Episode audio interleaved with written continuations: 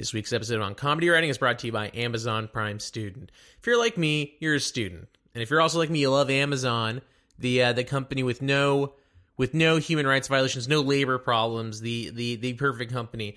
With Amazon Prime Student, you can get fast, free shipping on over one hundred million items, stream thousands of T V shows like Transparent, no problem there, and movies like the ones made by Woody Allen, again, no issues, and get exclusive college deals.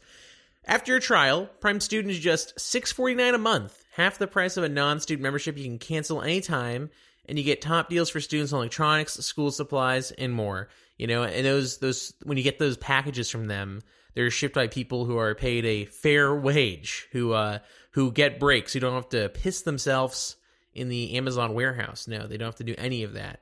At Amazon, they find the deals you shop, save, and enjoy. Students can start their free six-month trial of Amazon Prime by going to boardwalk audio dot com slash prime student. That's boardwalk audio dot com slash prime student. Be woke. This is a Boardwalk Audio podcast. On comedy writing, on comedy writing. Thanks for downloading this episode of On Comedy Writing, the podcast about the business and craft of writing comedy. I'm your host, Alan Johnson. We've got a great episode, but first, the thing I say every week, the best way to support this show is by going to boardwalk audio dot com slash on comedy writing. Click the support our artist button, shop on Amazon like Hollywood. Get a little kickback. And I do want you to shop on Amazon this week, I guess, or or anywhere else if you want. You don't have to shop on Amazon now that I say that out loud. It sounds bad. This week's guest is Carrie Wittmer.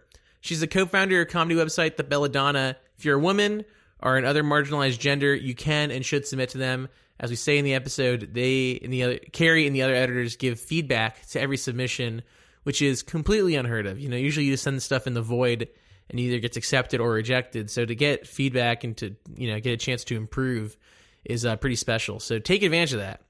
Carrie also does non-comedy writing for Business Insider, which we talk a little bit about. And Carrie and the other Belladonna editors, including Caitlin Kunkel, former former guest of the show, they have a book out now called New Erotica for Feminists. They gave me a copy. It came out uh, when I'm recording this on Tuesday, the day before this comes out. But it came out today. Uh, it's great. You know, check it out. Get get it's a good gift. Get it for Christmas. Get it for uh for someone's birthday. It's a fun little uh gift book, and uh, I read a little bit. I just got it. I've read a couple things. It's very funny so far. So check it out. You know, I can't recommend it enough. So here is Carrie Wittmer.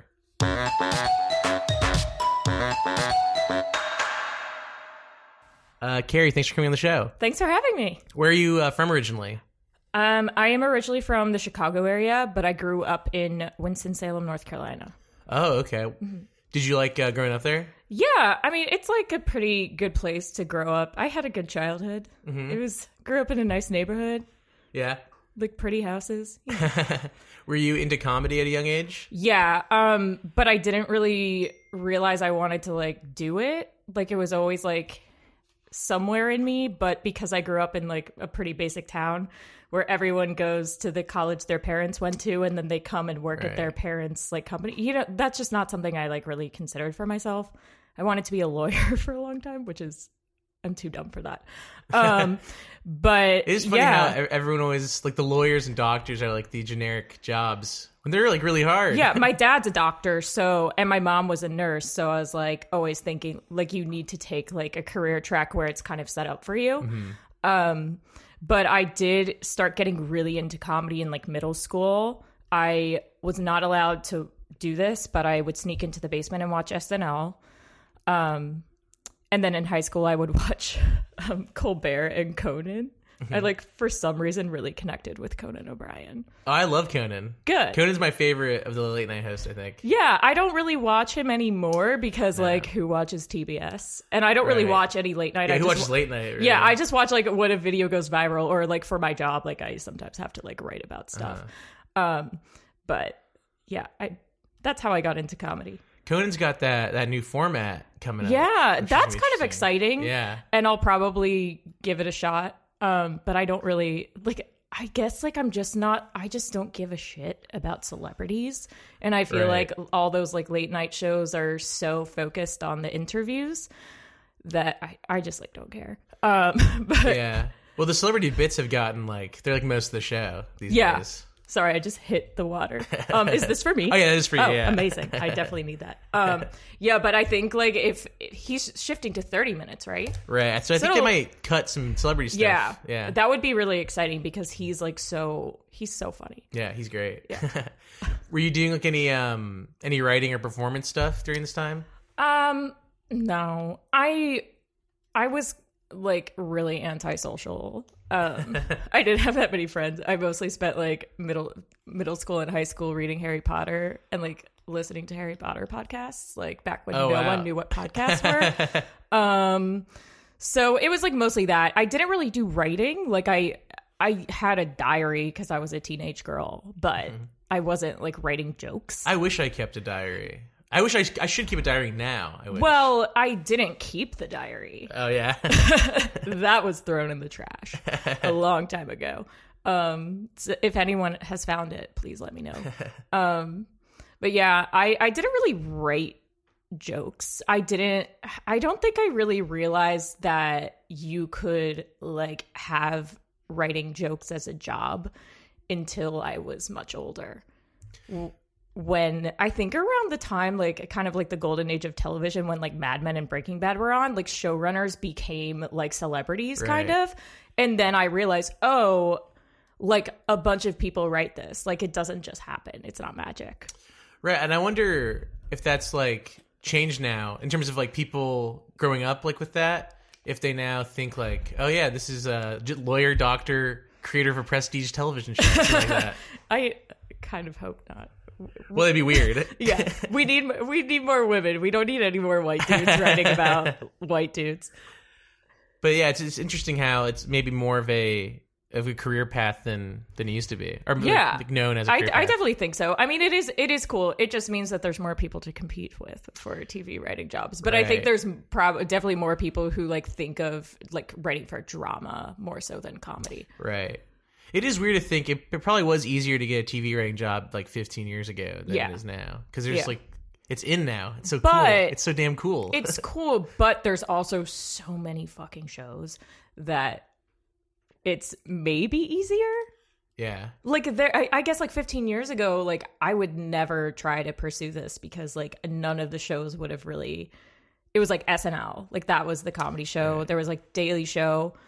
Um, but like neither, I don't think either of those shows would be a fit for me. Like I'm more like, like I would love to have written for Billy on the Street, mm-hmm. but that wouldn't have existed fifteen years ago. Right. Tony Collette has a new Netflix show. She does, and called Wonderlust. Yeah. That's crazy. Like I've heard yeah. nothing about it. So yes. So I like r- for my full-time job, mm-hmm. I like pretend to be a journalist at Business Insider. So I'm like the T V writer. Um, which is beneficial for me because I literally watch T V for my job. Mm-hmm. Um, so I'm like, I secretly want to write for television, but this is good experience. um, I watch so much T V. I get P R emails from Netflix about some of the most random shows. Never heard anything about this show. It was in my, I have a screener account, um, so I can watch like shows and movies ahead of time. And it was in my account for months and I had no idea what it was and I never watched it.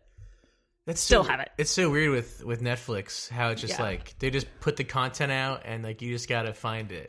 They much. have like this week, I think they have like five shows coming out on Friday. Really? It's like Narcos Mexico, which is oh, like Narcos? a new yeah, it's like a new season of Narcos, but they're like basically starting with a new story. Oh, okay. Diego Luna and Michael Peña are in it. Oh, yeah, oh, interesting. And Jackie Earle Haley, I think. Oh, I haven't heard that guy's name in a while. Right?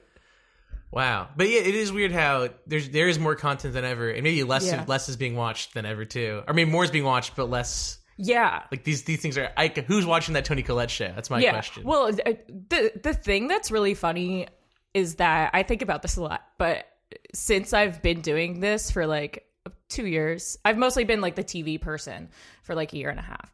Um. I watch less shows than I did before. Oh, interesting. It's just that I watch the shows that I watch. I think I watch like a little more intently. Is that the right word? Like I yeah. just concentrate more on what I watch. Mm-hmm. Um, but I'm not gonna watch Westworld again. Oh, I wasted my time on season two. Oh, I didn't see any any of season two. Good. It's not good. Uh, so when you were in high school, did you know what you wanted to do? Um. Ah. Uh... I wanted to be on S N L, but I didn't tell anyone that because I was like, you can't do that. I don't want to be on S N L anymore. I cannot really stay up past midnight. So uh, that would not be good for me.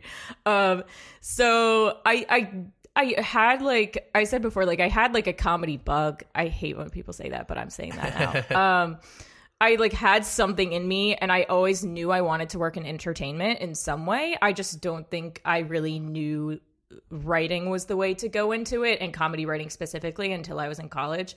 Um, but in high school, I just like knew I wanted to work in movies and T V. Um, for some time I wanted to be a costume designer. I ca- uh. I cannot sew. Um, and I went to college with the intention of majoring in costume design. Still couldn't sew.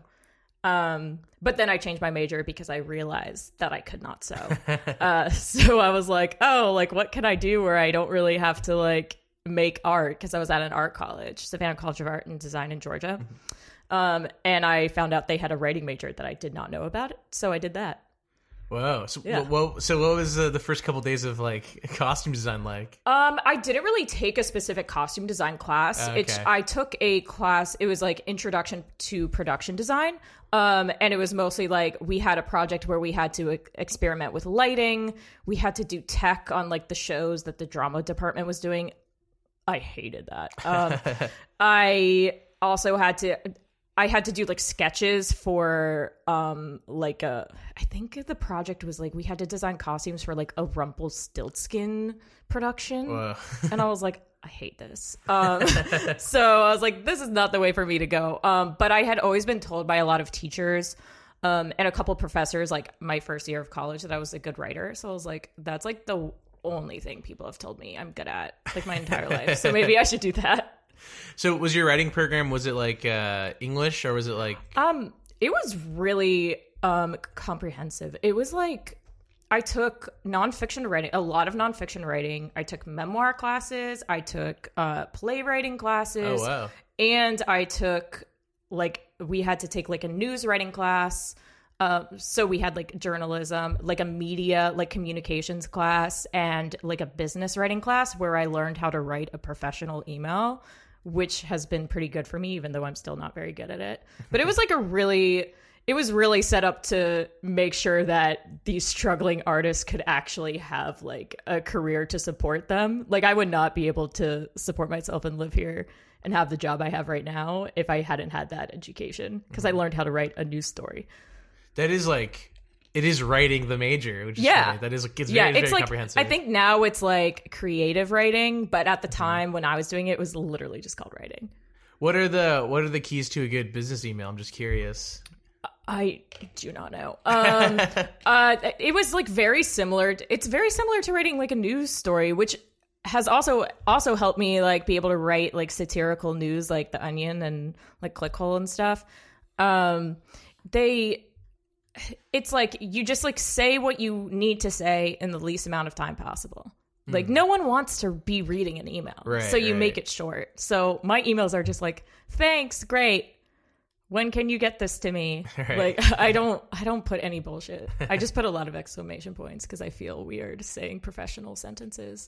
Well, it is weird. It feels like you have to put exclamation points to show that you're happy. Yeah. To show that you're not mad yeah. at someone, which uh, no one, I don't think anyone's really figured that out. Yeah, I also just like hate like email language, like office, like email language, like on this ask. And I don't know. That, I don't even know if it, like I'm trying to think of one and I cannot think of one because I hate them so much. So I try not to write them.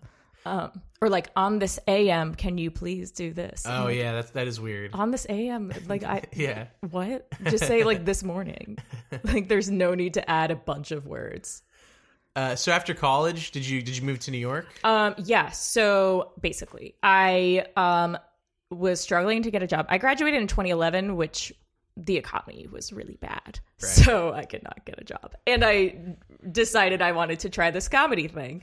And I was like, I can't just like get a job on Parks and Rec. Like, that's just not going to happen for me.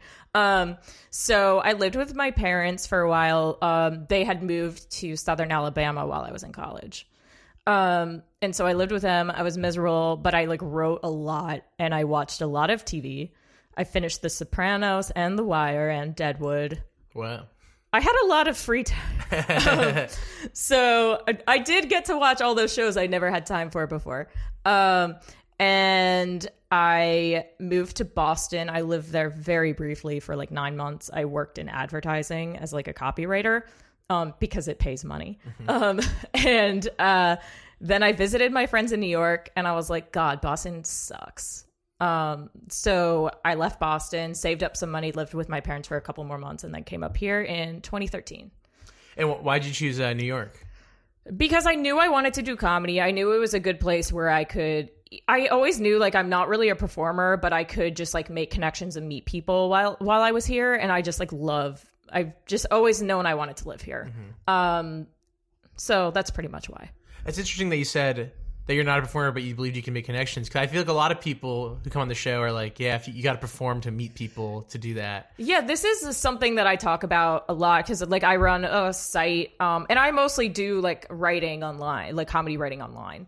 Um, I do dabble in stand-up sometimes, um, but I haven't done it in a while because I just, like, don't feel like I'm truly myself. But I, like, founded my site, The Belladonna, like, while I, w- I had been here already for, like, three years. Um because we felt like that was a problem because we were feeling like we're not all performers. We're very funny. We're really good writers, but we just need an outlet where people can see that, where we don't have to be on a stage. I don't mind being on a stage, but I don't like per- performing. Like I'm fine, like do- being on like panels or whatever, like doing a monologue or something like that. But I'm not really like my stand-up is fine, but I'm like, I know I'm not good at it. So, like, that's not going to get me a job. Like, my portfolio can hopefully one day get me a job writing for, like, a show or something. Uh, when did you start writing uh, stuff online? Oh, God. Um, I had been for a while. I, I was mostly posting stuff on my Medium page. You're familiar? Mm-hmm. Yeah. Um. So, I mean, I was just publishing it myself. Um. But around, like, early twenty fourteen, um. I had been here for about a year and I was working as a hostess at a restaurant. I was not doing what I thought I would. I could not afford to take classes at U C B um, because I was making like twelve dollars an hour and working nights all the time. Um, so I just was like, you know what? I just need to start like writing articles that would like go on Reductress or like ClickHole um, and just post like all the time, post like at least one or two a week. So I started doing that in like early twenty fourteen um, and did that for pretty, I, I was pretty good about it for a while. Um, and then through a bunch of Facebook groups with comedy writers online, um, mostly like women focused ones. Um, I met my uh, co-editors of the site I founded in twenty sixteen, The Belladonna, and my co-authors of my book, New Erotica for Feminists, which is out today. Uh, when you're, when you're writing stuff online, uh, there's like not really any, any real deadlines. So how do you discipline mm-hmm. yourself to like get stuff out? Oh my God. It's so hard, especially because I have like a really pretty demanding full-time job. Um, what I try to do is I like set a deadline for myself. Um, if I'm, d- but if I'm doing something that is topical, that's like kind of based off something that's going on in the news or something, like there is basically a deadline. So um, like last year when the, I don't even want to say his name, but the Louis C K story came out um, and he um, sent his apology to the New York Times. Like I had to write about it for work, but I was like in rage. I was so mad at his apology, which wasn't really an apology. So I wrote a piece that's like now one of our like most read things on the site. That was just like a, basically his apology, but like I just made it crazy. Um, so I did that in like thirty minutes. Like it, I sent it to my um co-editors who like edited it and like helped me um make it better. Um, but that was all done in like two hours. So when there's something that like when you know it has an expiration date, it's so much easier. Mm-hmm. What What do you like about online writing that's different from like um you know performance stuff? Um. I don't like having to rely on other people or not rely on other people because that's not really what improv is. It's like I, I haven't tried improv because I want to be responsible for myself. I don't want to have to feel like I'm responsible for someone else's performance. That gives me a lot of anxiety. Um, so I, I think I just like writing online because it's it just feels like the most me. Um Yeah, I'm just like not my best when I'm performing, to be honest. Um, and I feel, I, I just feel like I'm more myself because I am kind of hiding behind a screen. So I don't feel like, I don't have like that voice in my head being like, is that too weird? Like, if it's too weird, who cares? Like, no one is going to come up right. to me and like tell me that. That's interesting. So you kind of feel more, more free to do stuff. Oh, for sure. Yeah. Cool. Um, so what would be your advice to people who are trying to like get into like online, online humor writing? Um, I would research outlets that uh, you can write for. Um, and read those outlets. Don't submit to a site if you haven't read it, because they know. We know if you haven't read the site because we can see what you wrote. Um, it's it's very obvious when people... Um, I love it when people submit to the Belladonna, but we can tell if you have never read our site, because we'll get... We only accept um, satire and comedy, um, and we like it to be like a, heightened. We don't accept like humorous personal essays. That's like, send that to like the cut. Um, so, so that I, I definitely do research, try to just like perfect your voice. And if it's, you keep getting rejected, it's probably for a reason. I got rejected by McSweeney's for years. I started submitting to them, I think in like twenty ten when I was still in college. I was an idiot. And I, but I sent like lists to them all the time and always got rejected. And then after a while I was like, huh, maybe he's like rejecting me because I'm not good. Um, so that's kind of when I started, like, I'm just going to write like every something new every week. I'm just going to publish it on my personal stuff, see how people react to it. And then I got better. I'm so much better than I was then. Um, and I still have a lot of work to do. Um, but I would just say like a re- read what's online, because there's some great people. There's some great sites you've probably never heard of.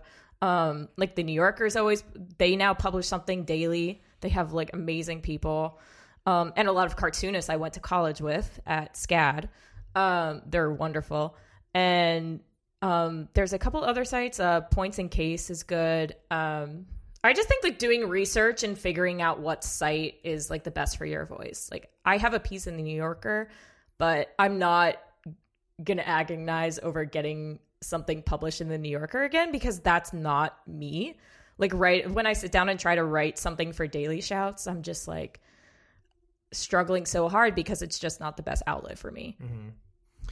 And so you mentioned the the Belladonna before, but mm-hmm. how did that begin? Um, it literally began with a Facebook group for comedy, female comedy writers. Um, I started posting a, like this was in twenty sixteen. A couple times I had posted in the group being like, hey, like it would be really cool to like start a, a comedy and satire website that's like different from Reductress. Like I wanted like a female um focused site like for female and non-binary auth- uh, writers, um because I think Reductress is amazing, but it is a very specific voice. Um, so you can't really like be as free because you are writing for a brand.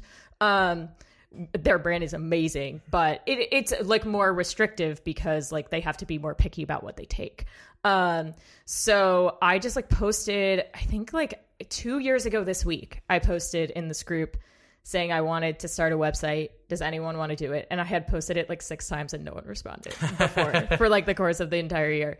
Um, and Caitlin Kunkel, who was on your, on the pod, oh, um, she was like the first person to respond. And then Fiona Taylor responded, and Caitlin knew Brooke Preston, uh, from their comedy days in Portland, Oregon, not Maine. Uh, uh, and she like looped her in, and we just like talked on the phone like once a week, uh, for like four months and then launched the site, um, February twenty seventeen.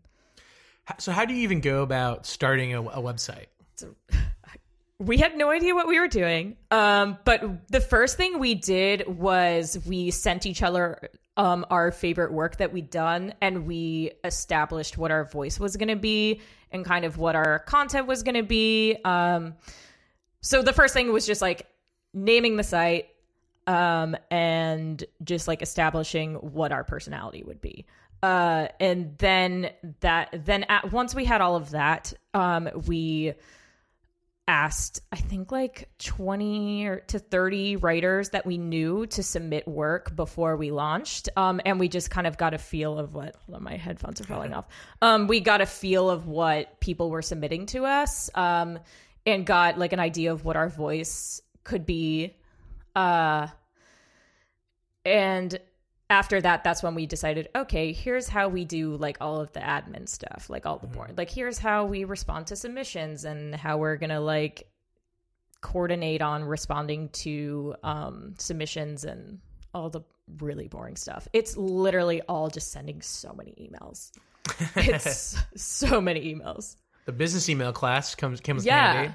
Yeah, we we try to be like a little fun, like what, and um, we do not pay because we have no money. Um, but we um established like very early on that even though we don't pay, like every time we reject someone, or even if we do accept someone, we always give feedback. Um, so that's like our little, not like we are not saying that's equal to money, but we try to like give construct constructive feedback, and we've seen a lot of writers really grow mm-hmm. um over time. It's great that you guys provide feedback because that's like un- unheard of. Yeah, pretty much. I think um, Chris Monks from McSweeney's gives a little bit sometimes, um, but mostly to people who keep submitting. Um, so I think like the time when I was like, wait, maybe I'm not good was probably because he replied to an email, like replied to a submission and was like, it's not quite there. Mm-hmm. Um, but he's like always very polite, and he was honestly the inspiration for what we do now. Yeah, that that that is like insane though. That is great because like people, because especially you just submit stuff into the wind, and then it's like, no, yeah. we take this like okay. Yeah, so it is it is wild how much content people just have. So we uh, we used to just reply to all acceptances and rejections like right away, um, but now we schedule them. We usually don't schedule exceptions, but rejections we schedule because we found that there are certain people who, once you send a, we only take one piece at a time.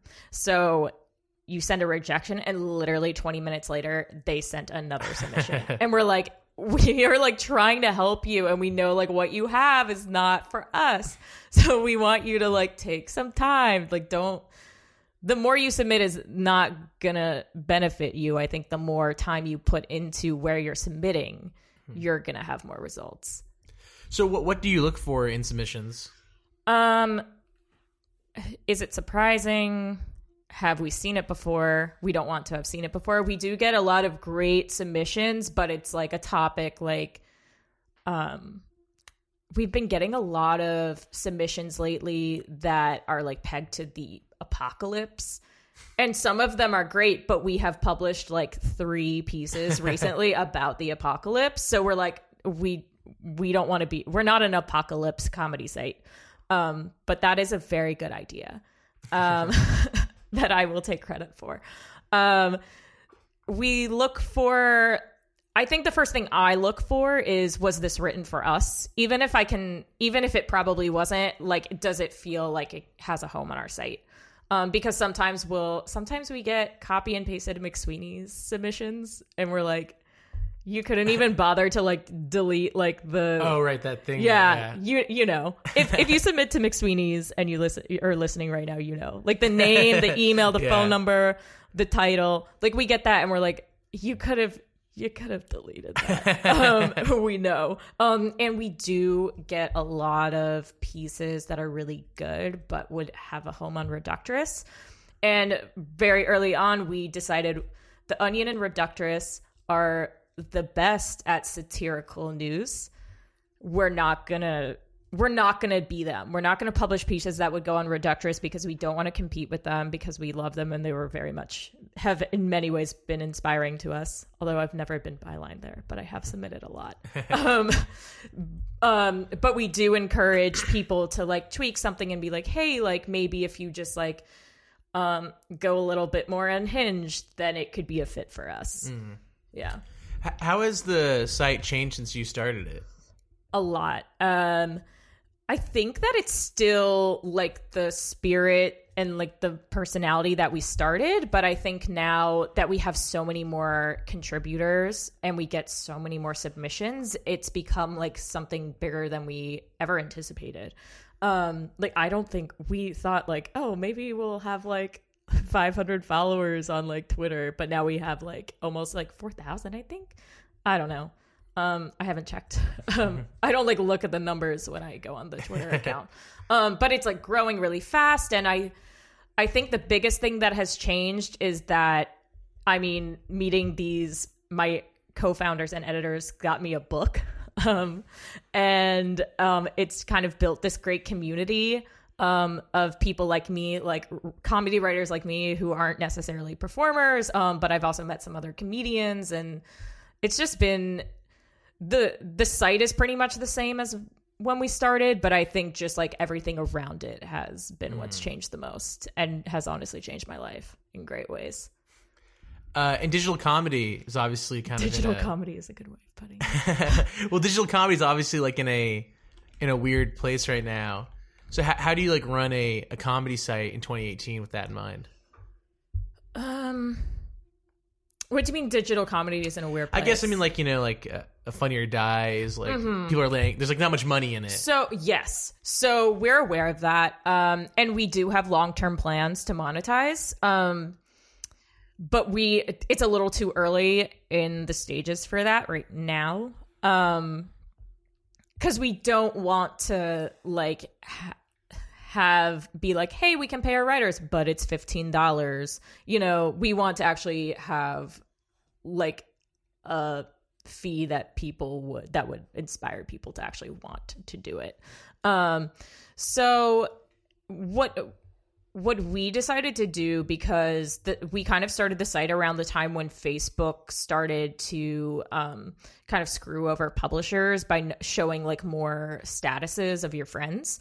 Um, so we don't focus, we have a Facebook account and we post all of our pieces on Facebook, but we do not focus on Facebook at all. We've seen more growth on Twitter and Instagram. And um, one of our um, plan, long-term plans is to do uh, college shows. Last year, the weekend we were writing the book proposal um, in March, we did a show at Brown, and Caitlin led a satire workshop. So we're kind of, we hopefully have a plan to hopefully starting next year to kind of try to do that, because the colleges pay good money. Yeah. um, so, and it's, it's really fun. We just like hosted a show. We had like, um, these really amazing college students have at Brown have, um, they have like a sketch comedy group, um, and they just did some performances. A couple um, students did stand up, and it was really fun. And then we, um, b- right, be- the afternoon before the show um, was the workshop. Mm-hmm. So we're ho- hoping that that can be a way that we can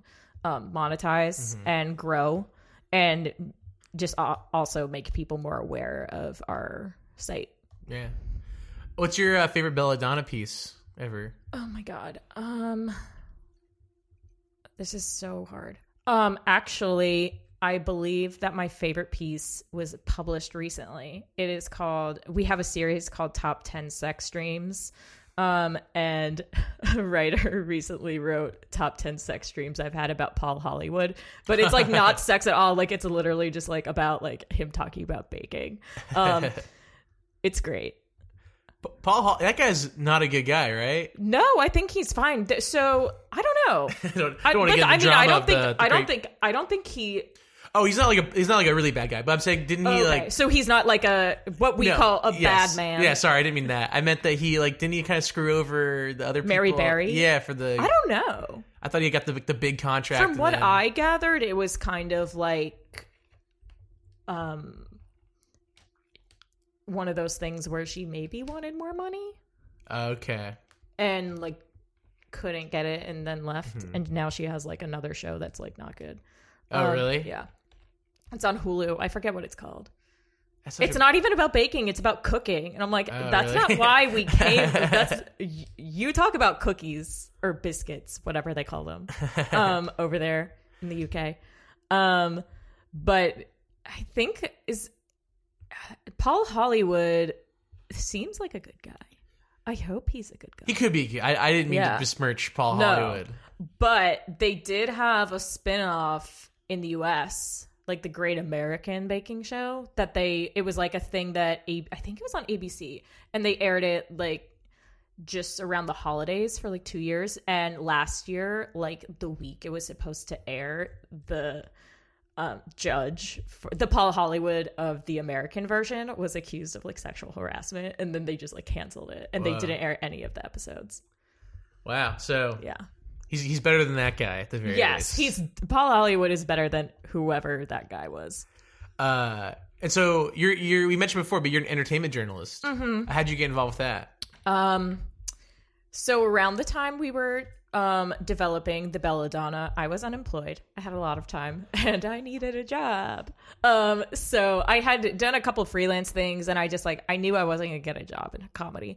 Um, and so it was just one of those things where I was just applying to every single writing job I could see, um, and was not keeping track of them. And so I applied to a job at Business Insider on the entertainment team. And like months later, I get an email being like, we'd love to have you come in for an interview. And I was like, I literally don't remember applying to this. um, and I came in and I thought I did so terribly in the interview that I like went home and cried and started applying to like other jobs, um, like babysitting jobs.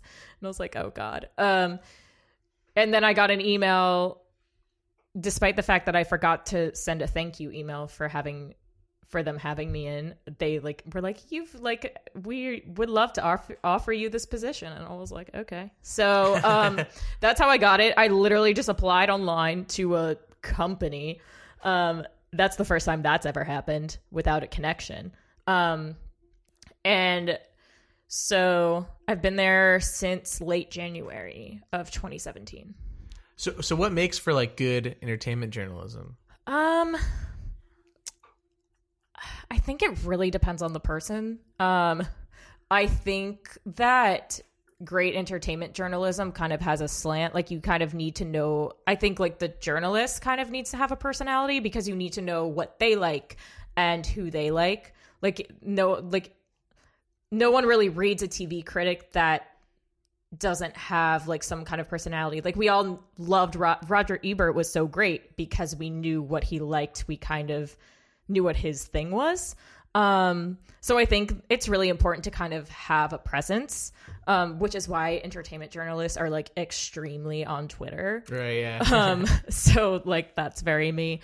Um, and just like quick, uh, and just, you know what's going to be good. Um, I mean, I've like been obsessed with film and T V for so long that I'm like, even though I'm like not, I feel very guilty sometimes because I'm like not do this isn't my dream job. Like I want to write for T V.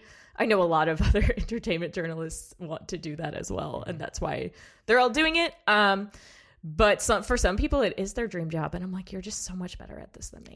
Like, because you care so much more. Um, I do I do care a lot. And I put a lot of thought into, like, everything I do. But I also think, like, um, if you interview people, asking them thoughtful and relevant questions. Um, I hate, hate, hate when people ask, like, um, here's an example. I was doing an interview with the showrunners for House of Cards like two weeks ago, like right before the final season came out. Mm-hmm. And I like jumped in on a conference call, and the, I feel so bad talking shit, but I have no idea who this person was, but whoever was on, um, there was another like journalist who was talking to them when like, so I was just like waiting for them to finish, but I could hear them. And the last question he asked them was like, oh, so are there going to be any like sequel, like, um, is there going to be a movie or like a reboot? And I'm like, can we just like not ask this question? Like these people obviously want to be done with this show. Like, can they just like let it die? Um, so like a, I, I'm not really into like fandom entertainment journalism, right, I guess. Right. I mean, I do write a lot about M C U and Star Wars, but um, I don't know, not like in the way where I'm like, I don't know, yeah, how to describe it. Uh, I've, this is something I've noticed in, in comedy journalism is that it's very overwhelmingly positive in kind mm-hmm. of a strange way. Yeah. Uh, do you do you like? What, why do you think that is? Because it seems like not so as critical as it sh- I, maybe could or should I be. I think that a lot of it may have to do with the fact that a lot of the journalists writing about comedy want to be in comedy right. or are, so they're not going to write bad things. I really. I used to feel so weird. Like when I first started at Business Insider, for like the first six months, I was like just I was like an intern, so I was I didn't really have a beat yet. Um, but then I became like when I was hired full time, I was the like entertainment. They were like, you're the T V person. You're like our T V critic, and you do all T V coverage. And then we have um like a great film reporter. Um, so I felt so weird. Like I think the first review I did. The first review I did was Glow, which I loved. So I wrote a positive review of Glow. And then um, my editor was like, oh, we should like do Friends from College. A lot of people are talking about it. And I watch it and I'm like, I fucking hate this. And I felt so weird. I'm like, I don't know. Like, I love all these people. I don't write, want to write this like horrible review. But my review is scathing and it is online. And I did not feel bad about it because you have to be honest. That's like the most important thing about... Mm-hmm. that I forgot to say about entertainment journalism. Like you have to be honest, and like any reporter has to be honest. Um, and I don't want to recommend a show that's shitty to people. Right. You know? Um, but I learned, a, but I also, I'm glad I watched all of Friends from College, even though it was agonizing because I learned like, I will not, if I ever write a show, I will not make it this bad. That is funny though. Cause there is a, um, kind of a thing in comedy where people, Uh, won't say like bad things about other people. Yeah. But that does kind of lead to things like, you know, Louis C K and stuff, or like it's just the entertainment industry in general tries to everyone's maybe too nice to each other. Oh, oh, for sure. Um, I, I mean, if I'm, if I am in a position where I am a T V, a T V writer writing for a show, and I see someone's show and I know people on it, I'm probably not going to publicly talk shit about right. the show. Because I don't want to offend anyone. And it also might have not have to do anything with like one writer in a writer's room. Um, a lot of those decisions could have been someone else's fault. Um, so like I understand why it is, but I think they're also like people need to maybe call out people a little more for, mm. especially if there's like insensitive storylines. Mm. Um, the Friends from College didn't have anything insensitive, but I'm trying to think of a show like thirteen Reasons Why. Um, oh yeah, yeah. Which is what like I call the suicide show, which really upset me. Um, yeah. So I, I think that not a lot of people like, in the it, it's always usually entertainment journalists are the only ones calling people out, um but there was like a really great interview that um Inko Kang from Slate did with the creator of BoJack Horseman, whose name is escaping me, that made me watch oh, yeah. the show. I hadn't been watching it because like my ex was like obsessed with it and would never stop talking about BoJack Horseman, so I was like, I will never in my life watch BoJack Horseman.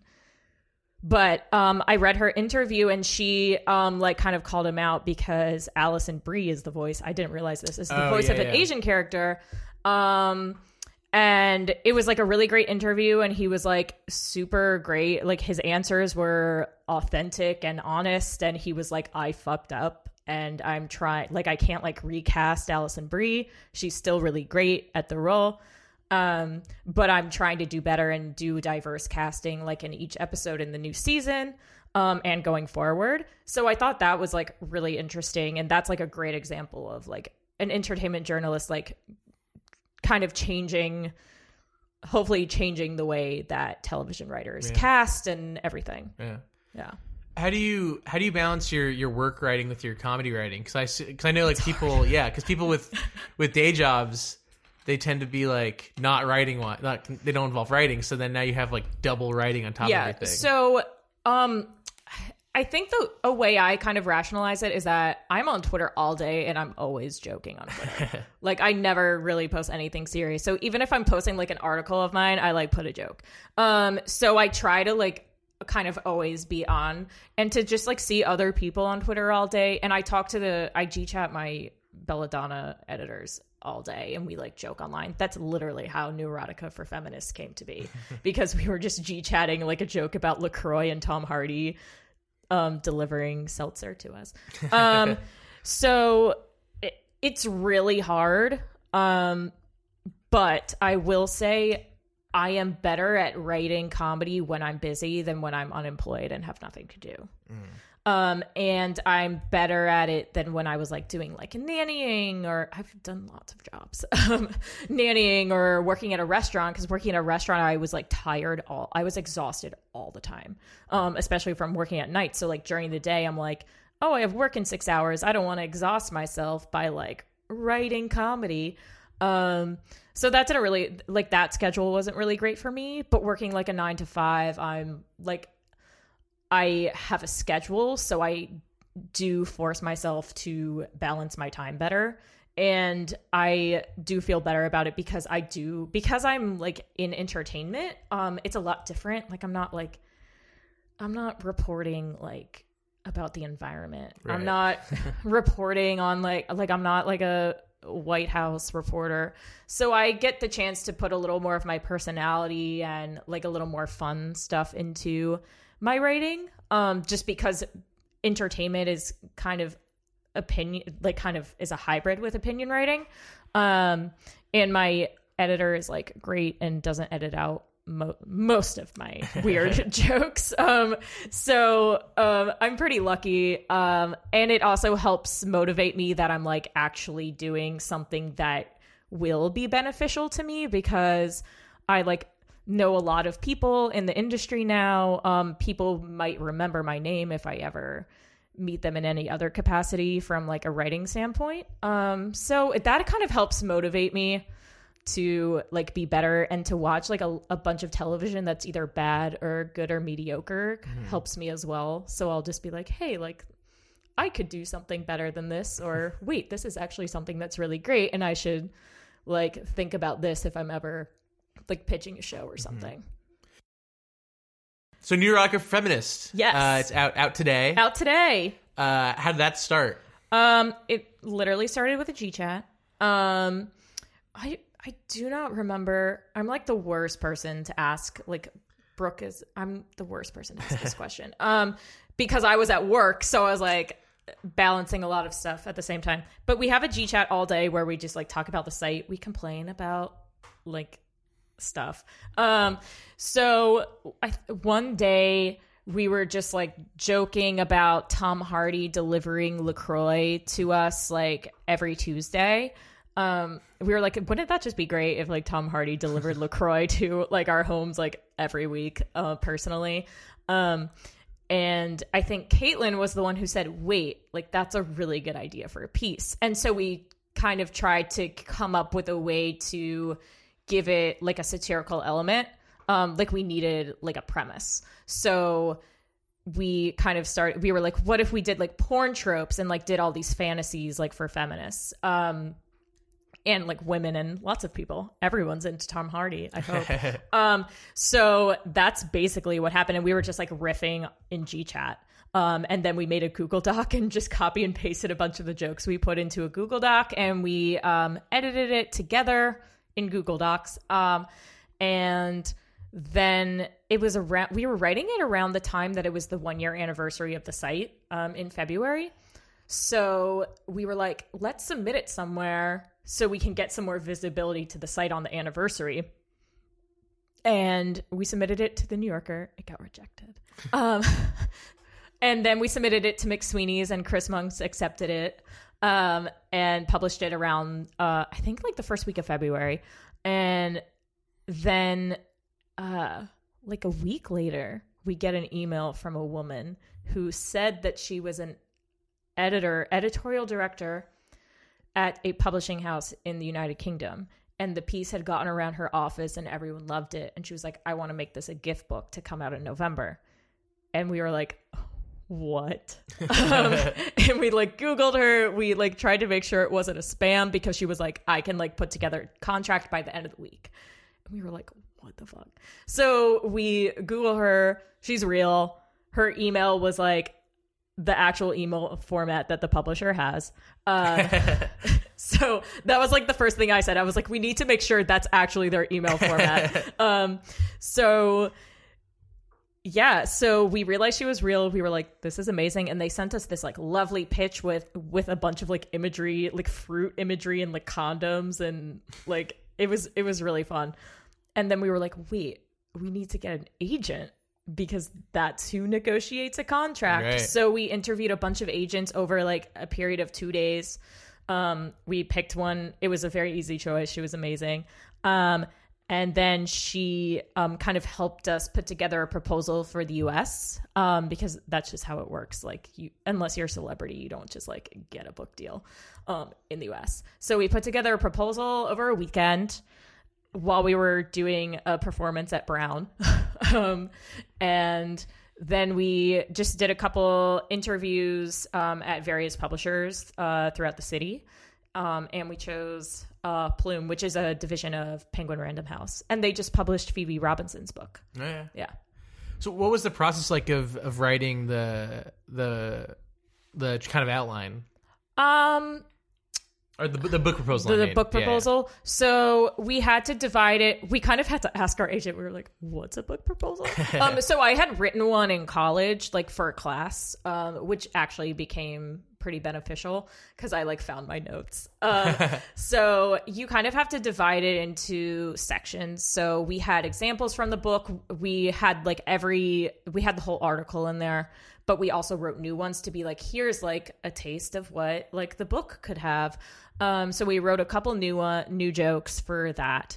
Um, we had to outline what the chapters would be. So um, we basically just like planned the whole table. Of, we put like the whole table of contents.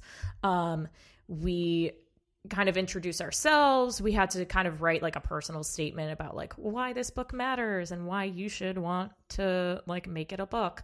Um, then we had to like put together a marketing plan. We put blurbs. So we reached out to a bunch of people. Um, Alexander Petrie from the Washington Post um, and of Emo Kylo Ren Twitter gave us a quote. um, I emailed Jenna Friedman's like Yahoo email that's on her website, and she responded and gave me a great blurb to put in the proposal, which was like amazing. She responded like right away. I was like, she's never going to respond, but I'll just email her. Um, and a couple other people, a couple other great people gave us uh proposals uh not proposals blurbs. um Scott Diggers from The Onion gave us a proposal, or god I keep saying proposal instead of blurb. Um it gave us a blurb for the proposal. Um so like all of that really helped. Um so that's how that happened. And then we just did all these interviews. We got like pretty good interest. We did a lot of interviews. It was really overwhelming. It was like a long day. Being in meetings is really exhausting, even though you're just sitting there. And how fast was like the process of, of writing the book once it was all set up? Um, it took us about, I would say the whole process, including the editing phase, was about five months. So we, um, I think we chose our publisher in like late March, mid to late March. Um, and we submitted our manuscript like mid-June. Um, so it was like, we basically wrote the book in three months, but, um, we changed a lot, um, after the editing phase, like throughout July and August. Mm-hmm. So, I mean, I guess, how do you adapt like a, a McSweeney's piece into like a, a full book? Oh my God. I read so much erotica. I watched really so much porn, not for pleasure at all. Like, and I would like, um, and um, I would like come up with stuff like in bed. I come up with a lot of ideas just like in the middle of the night. Because how convenient.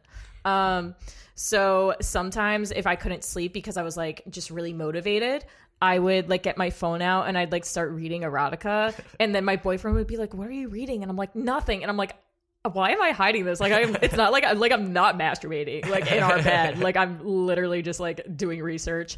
Um, so it was a lot of that. We basically made a Google Doc that was just a bunch of erotica and porn tropes. Wow. And, and since we had already, so in the proposal, we had already had to divide the book into chapters. So we have literary, pop culture, parenting, everyday.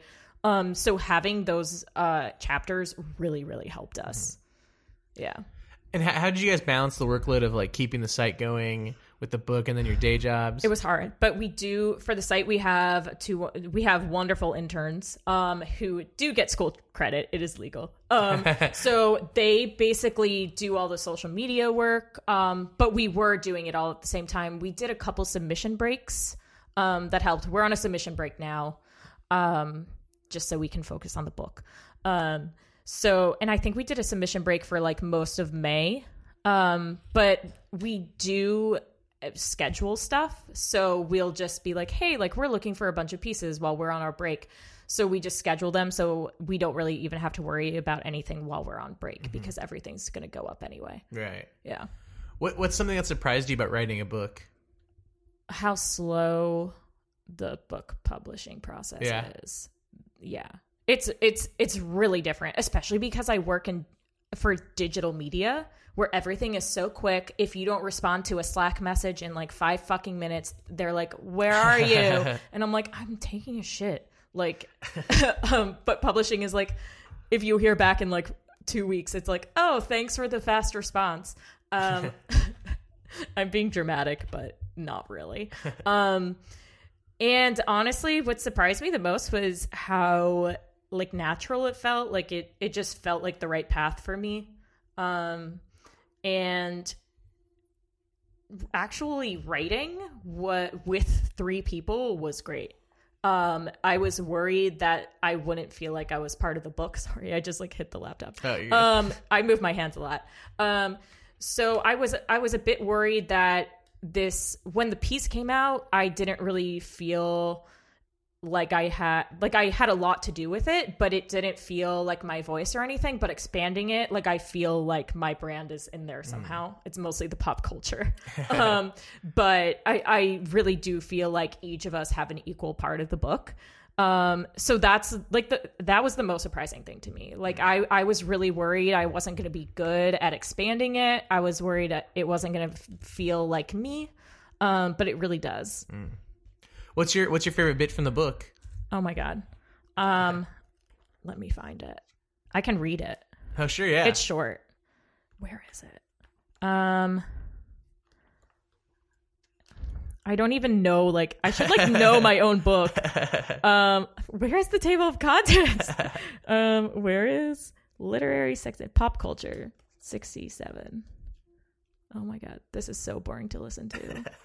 Um. No. Okay.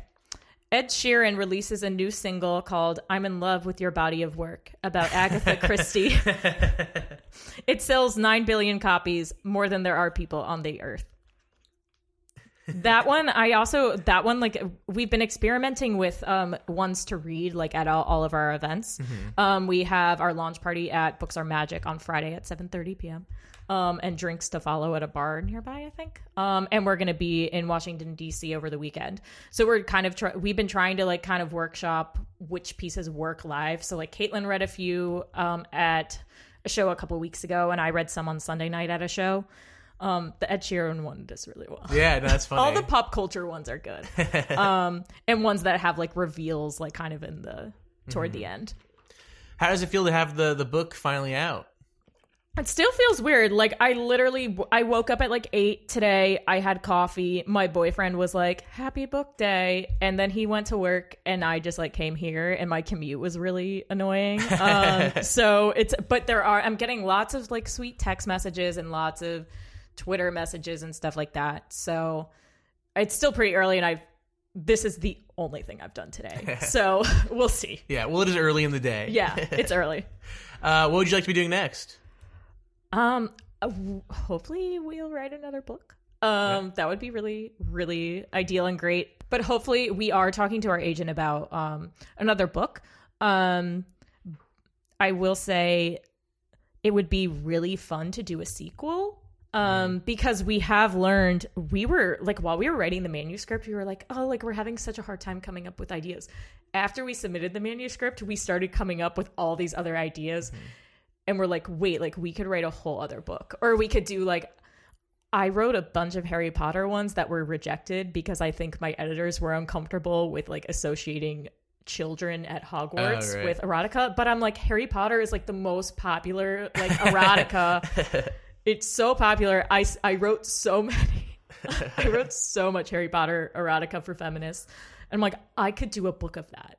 Um, and we did, we published today, um, on the Billfold, a website, um, financial erotica for feminists. And that was like so natural, like making it specific was really fun. So we can hopefully like make this like premise, um, that we think a lot of people like um, enough to buy the book. Um, yeah. Lasts a little longer. Or if not, we can come up with another idea for a second book, which we did have to, we did have to put some ideas in our proposal, mm-hmm. which I forgot to add, but we have some good concepts.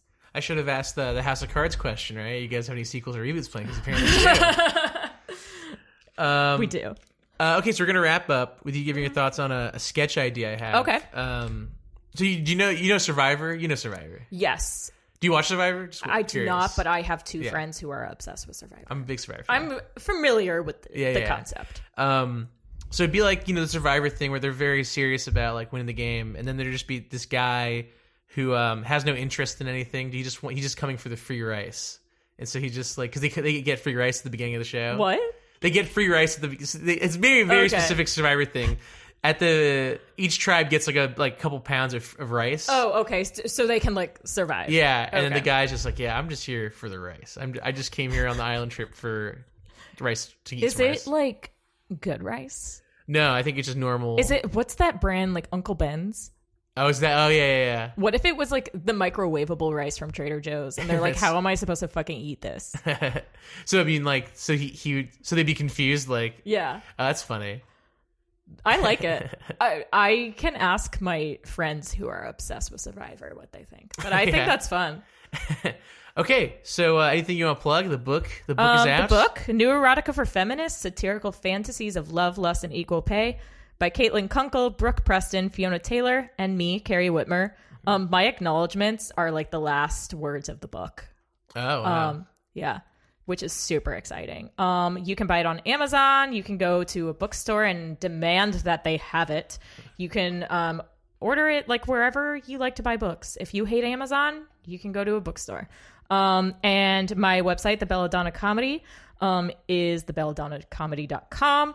Um, and my Twitter and Instagram, like everything for me, is at Carrie's Not Scary. All right. Awesome. Thanks for coming on the show. Thanks for having me.